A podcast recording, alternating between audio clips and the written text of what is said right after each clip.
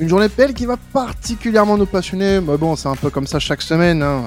Forcément, la PL, ça évoque des choses et sentiments. Karel euh, va nous exposer un petit peu tout ça. On va forcément parler en premier lieu de Liverpool parce que c'est contractuel. Euh, c'est un peu avec, euh, voilà, comme avec. Euh... fait que les journées où on parle de Liverpool. Voilà, les, les, journées impaires. Les journées impaires, c'est ça. Du côté de traditionnel, on est obligé de parler de Liverpool en premier. Non, pourquoi on parlera de Liverpool en premier? Parce que bah voilà, il y a, y a un certain Newcastle Liverpool quand même sur cette troisième journée de PL. On aura l'occasion d'en parler. On va parler de Bournemouth Tottenham, euh, de Rose Everton et de Brighton West Ham aussi. Un beau petit programme hein, encore cette semaine en, PL. Mais commençons par euh, la grosse affiche du week-end avec ce, ce, ces Magpies euh, qui vont recevoir les Reds de Liverpool. Un choc de cette troisième journée, mon cher Karel, qui va retenir notre attention puisqu'on a vu un Newcastle un peu peiné face à, face à City lors de la précédente journée et qui va devoir se relancer face à un Liverpool qui est en manque de repères pour le moment. C'est ça, exactement. Euh, duel Newcastle-Liverpool. Newcastle, qui, on le rappelle, est, est sous la direction euh, désormais des, des, Saoudiens, alors que Liverpool, au, moment même où on enregistre, est en train de se prendre un pressing monumental de l'Arabie Saoudite sur, euh, sur Mo Salah. Ça reste une rumeur, mais est-ce qu'on peut y voir une coïncidence? Est-ce qu'on peut... Ah non, le... un peu complotiste, mais voilà, je, un je peu suggère... De déstabilisation avant voilà, l'heure. Moi, je suggère, j'essaye de victimiser un peu mon équipe avant l'heure. Voilà, c'est du PR brief, on connaît. Mais oui, euh, voilà, alors toute proportion gardée bien sûr, puisque Newcastle se déplaçait quand même à l'Etihad. Euh, et comme Bruno Guimaraes euh, l'a rappelé sur Twitter avant de supprimer son tweet, mais on a vu, on a vu parce que voilà, c'est Ah oui. notre plateforme aussi. Euh, ça restait un match contre le leader. Il faut pas tout de suite s'en prendre aux joueurs parce qu'il y a des supporters de Newcastle qui ont décidé de s'en prendre aux joueurs après cette performance-là, un peu, un peu bête, un peu stupide, je pense. On n'est qu'à la deuxième journée, doucement. Newcastle est encore au début de, de son projet et, et, on est encore au, au, tout début de la saison, une saison pour laquelle Newcastle s'est requalifié en Champions League. Euh, donc voilà, Newcastle qui a été un peu frileux, mais je pense que Newcastle a surtout été euh, étouffé par Manchester City, qui même avec des absents, même avec des départs, arrive toujours à maîtriser ses matchs. De, de, de, de, très, de très belle manière. En fait, je, ça va être compliqué encore une fois d'aller chercher les Sky Blues parce que la gestion, même contre les très grosses équipes de championnat comme Newcastle euh, qui joue l'Europe, on voit qu'elle est parfaite et, et on sait que Manchester City euh, a enregistré quelques recrues et va continuer à le faire d'ici la fin de ce mercato. C'est pour ça, il faut garder, euh, un peu de nuance. Euh, voilà, les Magpies qui ont été moins flamboyants que face à Aston Villa, ils avaient quand même collé 5-1 à l'équipe d'Unai Emery qui a elle-même brillé ce week-end. Donc ça montre qu'il faudra compter sur les Magpies ce week-end. Et c'est pour ça que je pense que quand même dans l'idée sur cette confrontation face à un Liverpool, on en parlera juste après, qui a quand même encore quelques difficultés sur le plan défensif, qui se cherche, qui tâte, qui n'est pas un prétendant qui n'est peut-être pas dans les favoris, qui n'était pas dans les tiens, en tout cas, Quentin, je m'en rappelle, pour accéder à la Champions League, il y aura plus matière à faire en plus à St. James Park euh, pour aller déstabiliser les hommes de Jurgen Klopp que à l'Etihad face à, face à l'équipe de Pep Guardiola qui fait encore preuve d'énormément de, maîtrise. Euh, les points d'interrogation, ça reste quand même ce milieu de terrain avec Tonali qu'on a vu un peu dépassé par l'intensité mise par les Sky Blues. Va falloir un, léger temps d'adaptation quand même, je pense, euh, pour Sandro Tonali pour s'adapter aux joutes, aux joutes anglaises, voilà, où il y a, y a, quand même peut-être un peu plus d'intensité qu'en Serie A. J'évite le regard mais euh, je, pense qu'on peut le dire pour le moment. Mais pas de doute que, l'Italien pourra s'adapter euh, rapidement, même si euh, faudra voir ce qui se passe euh, lorsque Joe Willock revient de blessure et qui rentrera dans l'équation. Et puis il y a une autre inquiétude aussi par rapport à ce qu'on a vu face à Manchester City, c'est une absence totale de plan B pour Ediao qui en fait n'a pas réussi à trouver une solution lorsque son équipe est dos au mur et ça arrive rarement depuis la saison dernière quand même parce que Newcastle a souvent maîtrisé son sujet. On sent quand même qu'Ediao a un peu de mal euh, à innover et que euh, bah, les changements euh, sont plutôt pour apporter de la fraîcheur et pas pour apporter un remaniement tactique pour renverser un match. On a vu en tout cas que face à Manchester City, le seul moment où ils récupéraient un peu de maîtrise, c'était dans les dix dernières minutes quand City décidait en fait de leur laisser le ballon, soit parce qu'ils pêchaient sur le plan physique, soit parce que bah, c'était la tactique tactique prônée par, par Guardiola sur la fin de match. Et on a vu que quand ils avaient le ballon, il y avait moyen quand même d'aller d'aller embêter ces Sky Blues. C'est pour ça que je suis pas définitif forcément et personne ne l'est dans le temps additionnel. On a un peu de recul sur la performance de Newcastle. Faudra compter sur eux quand même ce dimanche euh, face à Liverpool. Euh, voilà. Après avoir gardé ces proportions là. Euh, la question que j'ai envie de vous poser quand même, c'est la vision que vous avez sur ce Newcastle, est-ce que selon vous, il y a quand même un cap à passer encore pour les Magpies, notamment cette saison, pour être vu comme un prétendant récurrent au top 4 Oui, il y a un plafond, il y a un plafond de verre à briser pour les Magpies de toute façon. C'est pas encore fait. Voilà. Pour moi, c'est pas encore fait puisque forcément, c'est compliqué. C'est ça. Et euh, tu parlais justement d'aller chercher une équipe comme les Sky Blues. C'est vrai que bah ouais, c'est toujours compliqué. Même si on se rappelle du 3-3 euh, tout à fait euh, spectaculaire de l'année passée, mais aujourd'hui, oui, c'est c'est ça va être une base de travail en fait pour moi cette défaite.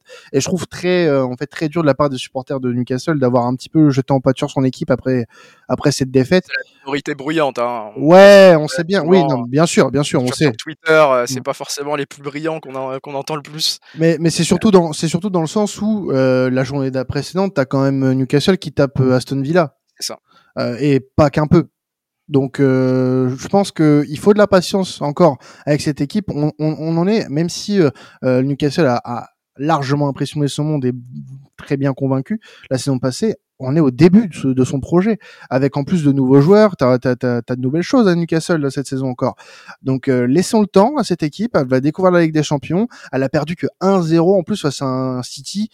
Bon, qui a, pas été non plus euh, hyper euh, hyper convaincant. d'un triplé, hein, qui voilà. d'un triplé en plus. Voilà, voilà faut vraiment garder un peu de nuance. La, la, la marge n'est pas encore est, pas énorme avec ce, ce plafond, mais Newcastle et Edio doivent trouver le moyen justement de le péter ce plafond.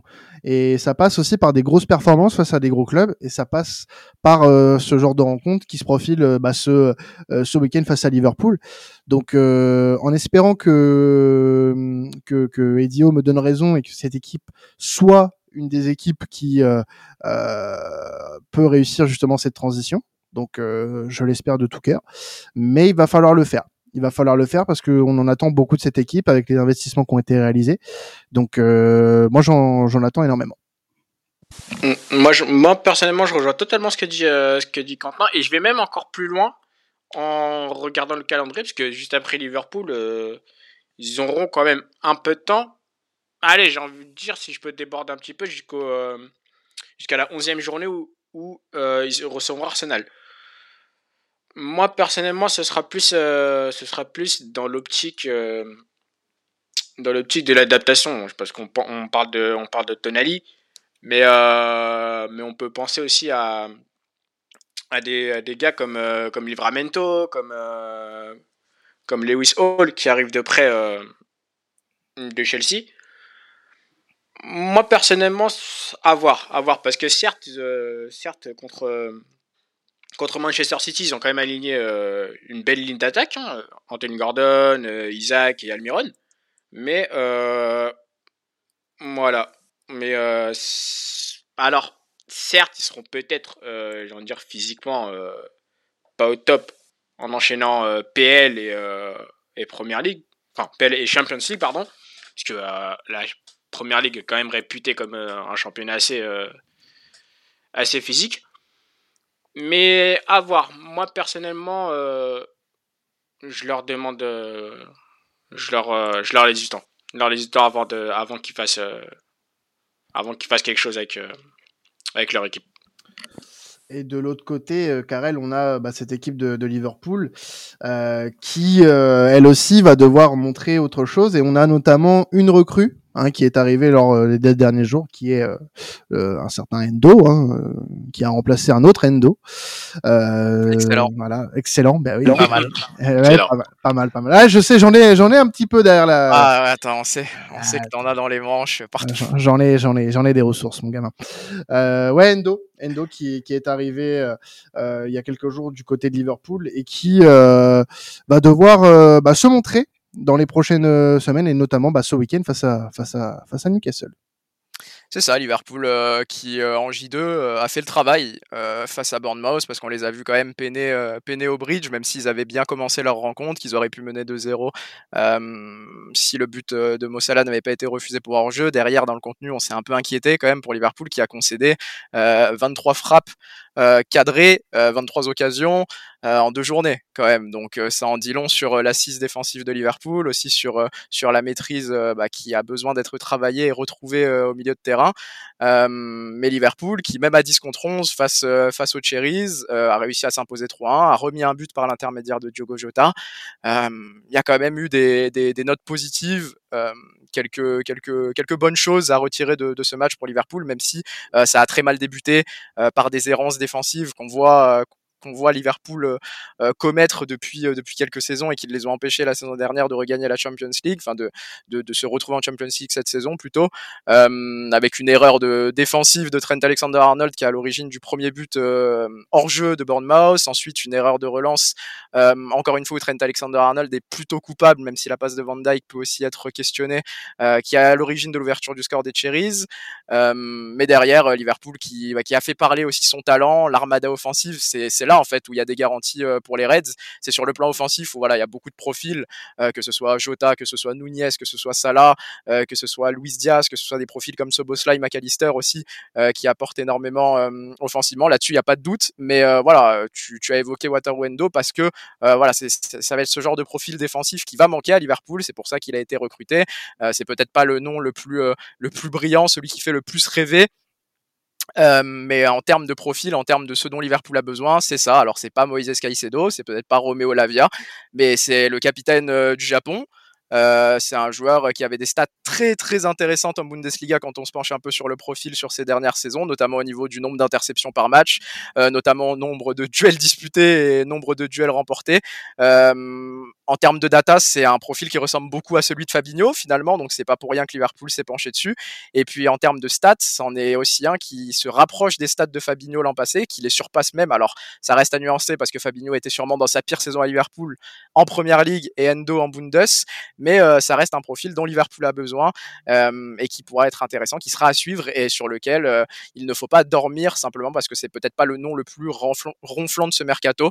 une dernière donnée avant de vous lancer sur sur mes deux questions, c'est que Liverpool l'an passé a fait tomber deux fois Newcastle dans peut-être une de ses pires saisons en PL sur, sur ces dernières années à St James Park. et puis à Anfield 2-1 sur un but à la toute dernière seconde de Fabio Carvalho. Liverpool à Saint James Park qui avait été bien aidé par un carton rouge reçu par Nick Pop euh, notamment, mais Liverpool qui avait été un peu la bête noire de Newcastle. Newcastle qui n'a perdu que 5 fois l'an passé finalement et qui s'était incliné euh, sur la confrontation aller-retour face à Liverpool. Donc ça reste une donnée à prendre en compte. deux questions pour vous. La question première sur Liverpool, puis ensuite euh, j'aimerais bien que vous me donniez votre votre prono pour ce match-là, qui reste quand même un, gros match de ce week-end. La première, c'est est-ce que tout simplement pour vous le japonais Wataru Endo peut être la recrue la plus importante du mercato de Liverpool?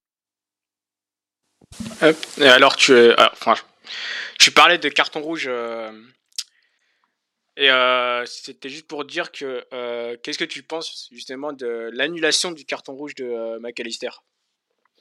Bah, pour moi, c'est logique. Alors, c'était quelque chose dont, dont, j'aurais aimé parler. Malheureusement, on manque, je pense, peut-être un peu de temps et je pense que Quentin va m'étrangler si jamais je lance cette question-là.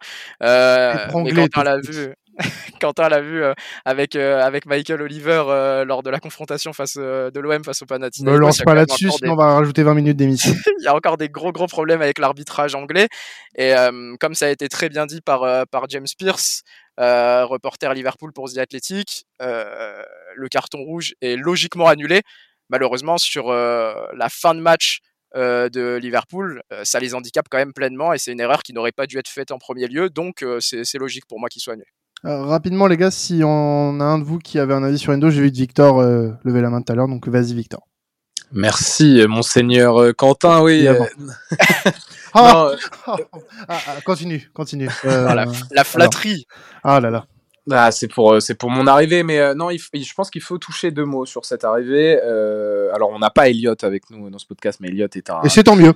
Et, c'est tant mieux, mais pour le coup, sur Endo, il aurait pu être, euh, assez, euh, être euh, dithyrambique sur le joueur. c'est un joueur japonais, il y a une certaine culture. Je pense que le fit avec Jurgen Klopp risque d'être incroyable dans la mentalité et je pense que tactiquement, les joueurs, en tout cas japonais historiquement, sont des joueurs de, Bundes, de Bundesliga qui se sont super bien acclimatés dans ce championnat. Là, on a un exemple avec Mitoma qui, en fait, avec Brighton, montre toutes ses qualités individuelles, mais également collectives dans sa compréhension du jeu, sa compréhension de la tactique. Parce que j'ai l'impression que voilà, ces joueurs de cette génération euh, japonaise, alors Endo est un peu plus âgé que, que la grande génération japonaise euh, actuelle, mais on a, ce, on a ce sentiment qu'ils sont vraiment malléables et que dans cette salle des machines, avoir ce fameux joueur polyvalent qui touche un peu à tout, qui justement apporte cet équilibre euh, défensif, offensif euh, et cette science du jeu, je pense qu'Endo peut vraiment contribuer à ça. Il n'avait pas besoin d'une rampe de lancement avec des profils comme McAllister, avec des profils même comme Konate et Van Dijk qui sont capables de faire sauter des lignes directement de la défense centrale. Ils avaient vraiment le profil d'un joueur qui comble les brèches, qui comprend le jeu, qui anticipe mieux que beaucoup. Et ses stats au niveau des interceptions en Bundesliga, tu l'as dit, Karel, témoignent de ça. Et c'est vraiment, je pense, un des recrutements les plus intelligents. Il va pas faire passer un cap à Liverpool, mais par contre, en fait, il va leur permettre de revenir à, leur palier qu'ils étaient petit à petit en train de perdre sur la, saison dernière. Et Endo plus peut-être l'explosion de McAllister et de Zoboslai à un top top niveau, là tu passes un cap ce mec-là, en fait, il va permettre à tous les autres joueurs de se remettre à niveau et peut-être même aux recrues et à deux, trois joueurs à fort potentiel du côté de Liverpool à élever leur niveau de jeu. C'est sur ça qu'on va le juger et, c'est sur ça si on va voir que ce, faible investissement finalement sera rentable. Un prono rapide, messieurs, sur, euh, ce match, qu'on passe au, prochain sujet. Commençons avec euh, bah, le principal intéressé par cette rencontre. Moi-même Bah bien sûr. Ah, bah écoute, moi je vais être optimiste euh, pour Liverpool parce que je pense quand même qu'offensivement il y a de quoi faire mal à, la co-meilleure défense de l'an passé en PL et je vais dire euh, une victoire euh, un peu étriquée 2-1 de Liverpool à St James Park mais c'est parce que aussi je suis un peu biaisé. Un, deux partout. Moi j'ai envie de dire 1-1. Moi je te suis sur le deux partout Quentin. Forcément. Et euh, je vais partir sur 2-1 euh, Newcastle. Newcastle brise, euh, brise, brise la malédiction de l'année dernière. Et brise le week-end de Carrel, on a très bien compris oh, Liverpool n'en a rien à foutre de mes ah. week-ends cet été. Grenoble joue qui, Grenoble, joue qui ce week-end tiens, pour, Grenoble se déplace à Auxerre. Hein. Grenoble, troisième de Ligue 2, ah. invaincu. Euh, Et tu as perdu ton temps d'antenne. On va passer à Bournemouth. plus de garantie que Liverpool. on va passer à Bournemouth.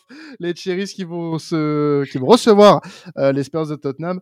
Un duel qui euh, bah, pourrait euh, être un beau duel justement ce, ce week-end puisque les Cherries faisaient partie de nos potentielles surprises de la saison et on a vu Tottenham la semaine dernière être assez intéressant oui, de plus en plus. C'est un, un, beau duel de hipster, peut-être. Peut-être peut-être que ça plairait énormément à Elliot, hein, justement, euh, qu'on salue. Encore, encore, euh, possible. Alors, Bournemouth, euh, dans un premier temps, que moi j'avais mis pendant la preview dans mes potentielles surprises de la saison, qui m'a un peu déçu, alors qui m'a toute proportion gardée, toute proportion gardée face à Liverpool.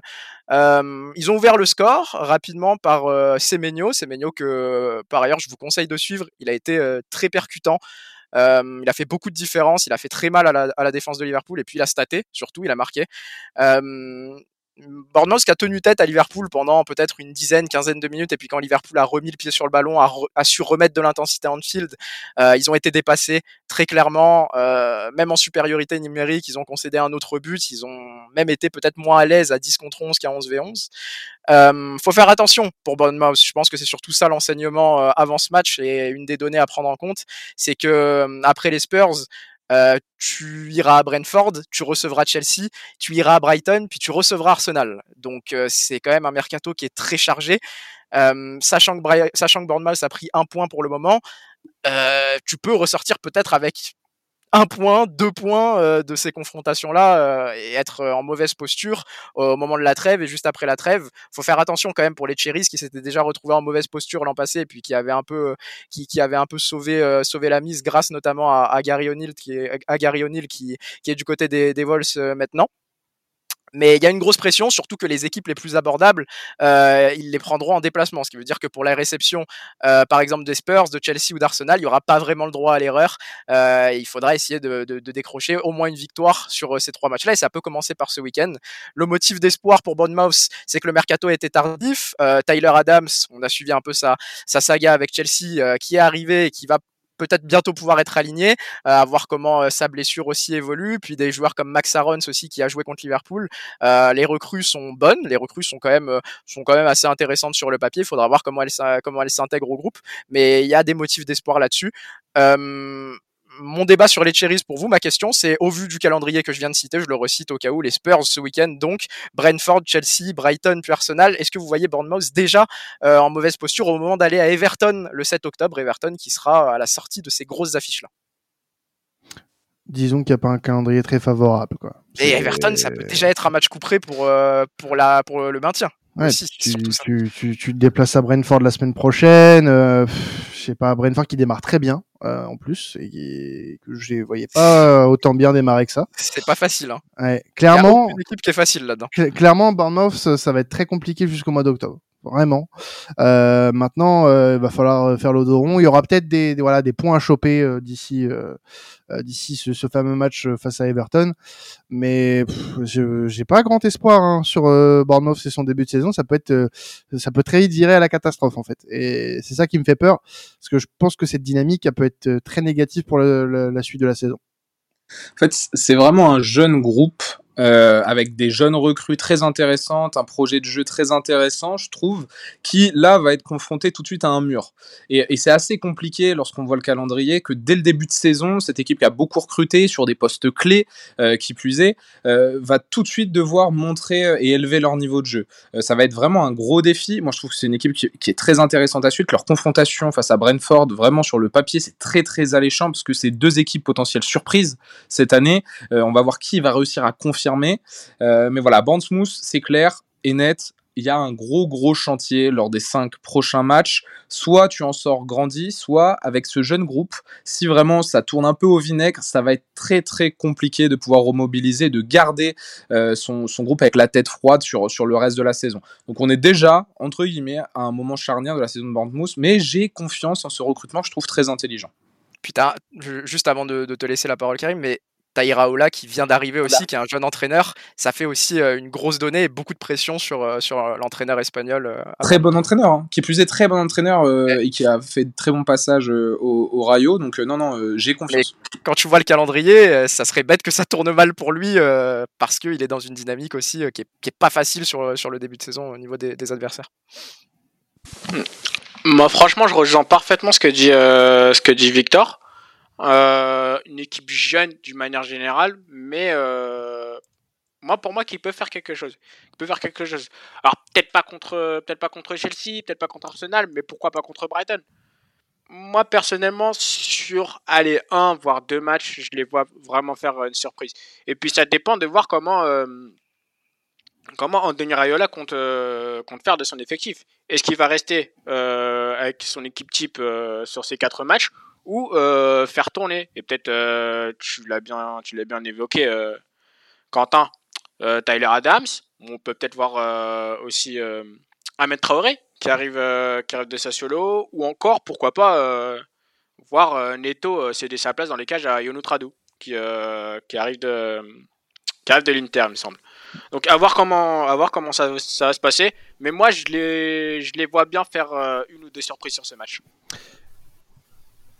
Ouais, juste pour compléter rapidement, je pense qu'ils ont la capacité, euh, comme l'a dit Victor, c'est une équipe jeune, donc ils sont capables de, de, de faire de, de, bons petits coups d'éclat. Mais euh, par contre, euh, la notion de confiance sur les sur les futurs résultats va être euh, va être assez euh, assez importante. une série de, de mauvais résultats, bah, derrière ça justement ça va insuffler la, la, dynamique de la saison. Et juste pour finir, concernant le, le, le coach, je pense qu'ils étaient conscients du du calendrier qui qui dont ils allaient disposer justement. Donc ça, me, ça me paraît très bizarre de, de l'envoyer justement comme ça, un petit peu au charbon dès le début, avec un groupe largement remanié et de et que ça lui coûte euh, et que ça lui coûte son poste. Si jamais cette, euh, cette série de, de gros matchs euh, ne se passe pas de manière positive, mais j'ai plutôt confiance ouais pour l'aspect justement de, de réaliser deux trois deux trois bons coups. Et de l'autre côté, Tottenham, après un nul face à Brentford lors de la première journée, une belle victoire face à United 2-0, euh, bah, va euh, se déplacer du côté de, de Bournemouth qui est en, difficulté en début de saison. Et la question qu'on voulait se poser tout simplement, Karel, c'est est-ce que bah, Bournemouth est un candidat au top 4 les Spurs. Euh, les, Spurs, pardon. Parce que les Spurs, merci de m'avoir, merci de m'avoir corrigé on ne te blâme pas, tu fais bien de, tu fais bien de le dire, de le souligner. Euh, on doit s'enthousiasmer pour Tottenham cette saison. Franchement, il y a, y a, du beau monde.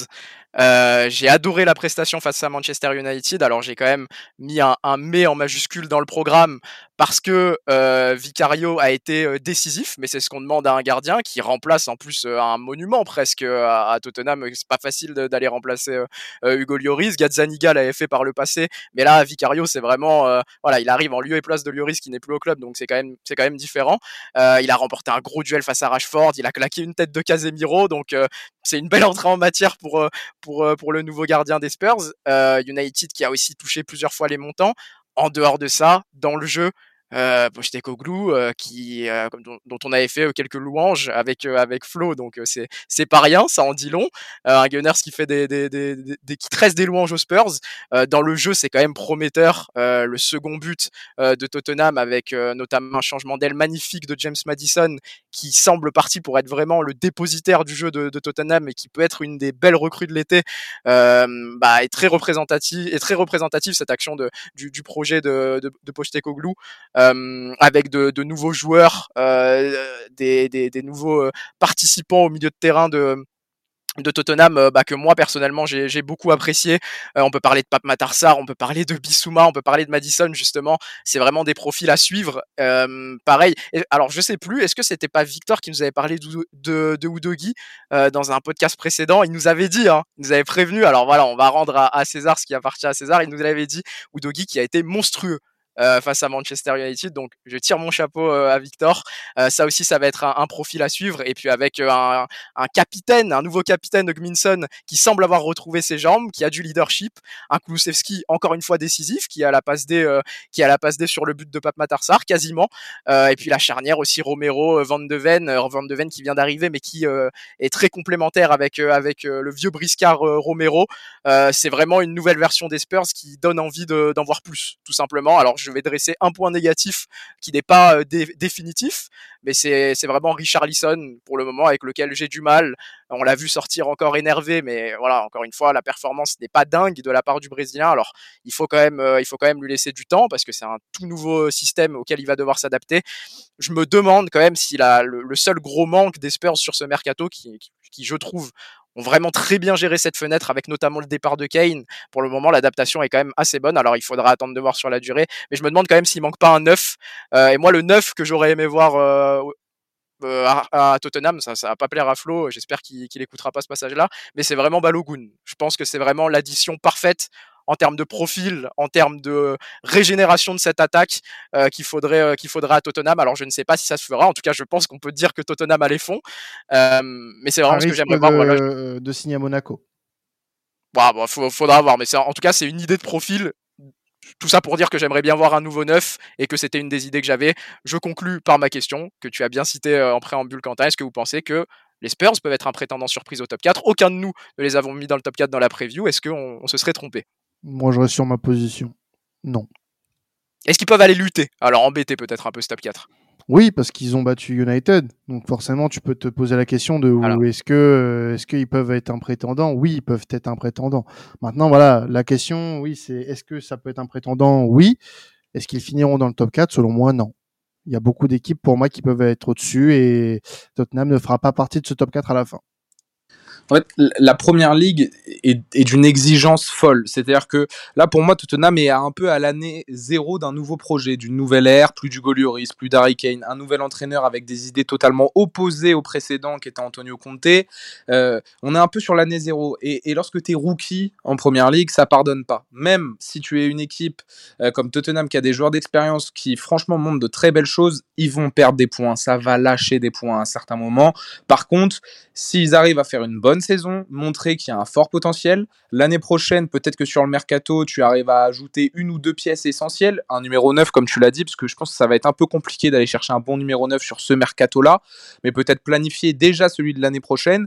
Euh, de toute manière, Richarlison, dans la, dans, la, dans la manière dont joue Tottenham, est un peu sacrifié finalement, parce qu'il fait un peu le travail de l'ombre. C'est un numéro 9 qui joue presque comme un numéro 6. Il a vraiment cette capacité de pressing sur la première ligne de relance, et il est assez peu impliqué dans le, dans le jeu de Tottenham, parce que Madison se veut vraiment vampirise tous les ballons et, et vampirise toute l'attention. Donc au pire des cas, je pense que Hungminson, Kulusevski vont pouvoir quand même avoir une, amener de la menace offensive, amener des statistiques offensives qui pourront combler une saison de Richarlison qui peut être en demi-teinte. Et encore, attention à ne pas l'enterrer trop tôt. Je pense que c'est un joueur qui fonctionne beaucoup à la confiance. S'il a une bonne petite série, il peut lancer sa saison. Tout ça pour dire que Tottenham va être une menace cette année va peut-être embêter un peu. Maintenant, je, je, pense que ça va être un peu short, comme je l'ai dit, année zéro d'un projet, un peu short pour aller chercher la Ligue des Champions euh, dès, dès, cette année. Mais par contre, dès l'année prochaine, s'il y a la, la, continuité, plus un ou deux ajouts intéressants, puis plus Postecoglou qui s'est vraiment bien familiarisé à la Première Ligue, là, on va pouvoir vraiment commencer à s'y intéresser, à se dire, ah, les gars, pour la Champions, la Champions League, c'est un candidat réellement sérieux. Bon, nous avons presque dépassé les, les 30 minutes de, de cet épisode. Euh, on, on, va passer quand même euh, en, en, revue les deux matchs qui nous intéressent pour cette euh, pour cette euh, journée, cette troisième journée de Première Ligue. Euh, les Wolves Everton, bon, on, on va pas refaire le débat sur Everton parce que bon, on en fait un, un favori à la descente. Euh, on le dit, je crois, depuis deux ou trois semaines dans cette émission. deux, deux ou trois ans peut-être. Deux ou trois ans aussi, ouais. voilà. Euh, mais il serait temps que ça descende pour qu'on arrête de l'avoir ce débat. D'ailleurs, euh, qui vont jouer les, les Wolves qui sont à zéro point aussi, donc ça risque d'être un match. Euh, un peu plus de promesses de la voilà. part des, des, Wolves quand même. Oui. Exactement. Mais euh, voilà, il y a Brighton-West Ham aussi qui va être un match euh, plutôt euh, passionnant puisqu'on a West Ham qui sort d'une grosse, d'un gros match face à Chelsea à la maison et Brighton qui bah, est leader pour le moment de, de cette, de cette, de ce championnat et qui impressionne beaucoup. C'est ça, le leader les Seagulls de, de Zerbi euh, qui accueillent euh, West Ham. Et oui, parce que Brighton est leader après deux journées. Euh, 8 buts en deux matchs. Euh, ceci explique cela, l'attaque euh, l'attaque de Brighton qui est toujours en feu, malgré les départs de Colwill, malgré les départs de McAllister, malgré les départs de Caicedo. De Zerbi est toujours là, de Zerbi qui avait dit qu'il avait déjà oublié Moïse Caicedo de toute manière en conférence de presse après son départ à Chelsea et qu'il le montre aussi sur le terrain. Euh, Enciso et Mitoma qui sont en feu. Euh, en sortie de banc, t'as toujours quelque chose, t'as toujours, euh, as toujours manière à, à, apporter plus de danger euh, offensivement aussi. T'as Evan Ferguson qui est encore là. Euh, voilà, les promesses sont toujours là. Brighton, quelles que soient les saisons, le club travaille très bien. Voilà, maintenant c'est c'est c'est de c'est de connaissances euh, communes, mais c'est bien de le répéter. Et puis, euh, ça sera un match important pour Brighton, puisque derrière, il faudra enchaîner contre Manchester United, il faudra enchaîner contre Newcastle. Et je pense que pouvoir arriver euh, face à ces deux grosses équipes-là avec 9 points, ça pourrait les soulager, peut-être enlever un peu de pression, parce que voilà, Brighton va sûrement viser l'Europe, mais peut-être pas les premières places. Euh, peut-être pas tout de suite, ça sera aussi la, la question qu'on se posera à la fin. au niveau du milieu de terrain, pour le moment, Billy Gilmore, qui était anciennement à Chelsea, remplace Caicedo avec pas mal de réussite. Euh, c'est peut-être difficile pour lui aussi sur le plan physique de pouvoir te tenir tout un match. Euh, donc faut voir, faut voir comment comment Brighton va gérer euh, ce nouveau milieu de terrain là quand même parce que voilà j'ai un peu plaisanté en disant pas de problème pour pour les départs de Caicedo et de, de McAllister mais il faudra quand même gérer la succession de ces deux gros éléments du milieu de terrain des Seagulls sur les dernières saisons. Et, et, et si je peux me permettre, tu as aussi la grosse blessure d'Enciso qui s'est blessé jusqu'à la fin de saison. Oui, oui, oui. En Donc, plus, tu fais bien d'en parler parce que je crois que c'est sorti aujourd'hui. Ouais. Euh, et ça c'est ça c'est un gros coup dur. Et puis c'est très triste aussi parce que c'est là pour le coup c'est un joueur qui était sur une pente ascendante. Euh, ça amène aussi bon ça, ça sera pour une autre fois mais le, la question des, des, des, des, blessures en ce début de saison notamment au genou je sais pas à combien on en est, mais encore une, hein ouais, mais bon. encore une. Voilà, c'est ça, ça c'est un. Ça sera une donnée. Ça sera une donnée. C'est presque du direct, donc euh, ça sera une donnée à prendre en compte pour Brighton, euh, mine de rien. C'est un podcast sur les blessures au genou qu'on pourrait apporter d'ailleurs. Hein. Oui, ça peut être un sujet avec un voilà. physio. Euh... Voilà, petite idée comme ça. On en parlera. Hein, on ne ah. pas, mais on en parlera. Voilà, voilà. Peut-être, peut-être, peut-être. Donc oui, Brighton qui va qui va recevoir West Ham. Brighton qui pourrait euh, du coup asseoir pour le moment ça ça sa première place. Sa première place, sa petite domination. Attention, hein, Manchester ouais. City, hein. Ouais, attention. attention. Attention, les mouettes, euh, les mouettes sont, sont là. Eh oui. Et si je peux me permettre de donner une information, vu qu'on est tous en direct, euh, 65 millions de patates pour euh, Jérémy Doku qui arrive euh, à Manchester City. Voilà, ce sera l'info pour conclure ce podcast. Merci à toi, Karim. Euh, oui, Doku qui file du côté de City euh, en provenance de, du stade Rennais. Merci. 60, euh, plus de 60 millions. Ah oui. 65 millions, ouais. Beau voilà. transfert, belle vente. Belle vente, encore une fois, de la part des, des. Euh, bah, merci à vous de nous avoir suivis. Puis, bah, encore une fois, un épisode PL qui dépassait 30 minutes, hein, j'ai envie de vous dire. Qu'est-ce qu'il y a, Karel? Tu sembles insatisfait. Oh, c'est bon. non, je pense que je pense que je pense qu'il aurait aimé que ça se prolonge jusque je sais pas 45 50 minutes. Mais... Bah, tu sais quoi, les, on est déjà trop long là. Les, les, les, les, semaines où tu seras là, maintenant j'anticiperai et pour l'épisode PL, on le fera en live. Comme ça, au moins, il n'y aura pas de limite. Il n'y a pas de problème. C'est ce que je mérite. Bon, eh ben écoutez, merci à vous de nous avoir suivis encore une fois pour cet épisode. Hein. Vous pourrez nous continuer nous écouter. Il y a la Liga, la Bundes et, la Serie A encore à écouter cette semaine avec temps additionnel. N'oubliez pas de nous mettre un petit 5 étoiles hein, sur votre plateforme préférée. Ça fait toujours plaisir. Voilà, pour euh, que votre euh, émission favorite soit reconnue. Et on continue à vous donner ce podcast chaque semaine. Et ça sera comme ça jusqu'à la fin de saison. Merci à vous. On se retrouve la semaine prochaine pour la prochaine journée de Première Ligue. Euh, pour la quatrième journée, exactement. On va rentrer dans le mois de septembre, fin de mercato. Voilà, on va arrêter de parler de mercato après ça. C'était additionnel. Passez un excellent week-end de football. Ciao tout le monde.